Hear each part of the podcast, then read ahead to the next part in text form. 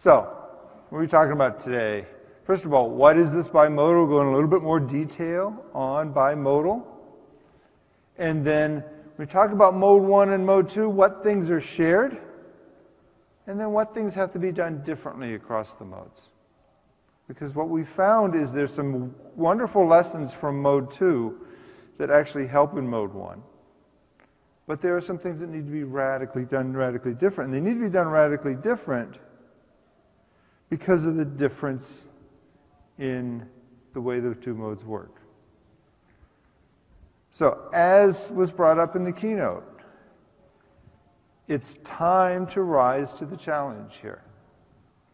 A couple years ago, we were talking about the nexus of forces. If you were at conferences anytime in uh, probably the last two years, you've seen the nexus of, forces graphic. And then the digital bu- business. But now it's time to actually execute on that. Actually start building these pieces.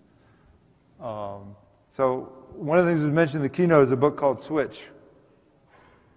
And Switch is talking about to do any organizational change, it's important to engage people on two levels.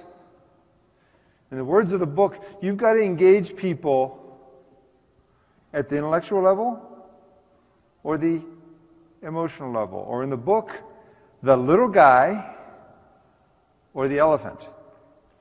Because the book says a great model for the way our minds work is there's a little tiny guy riding on the back of an elephant.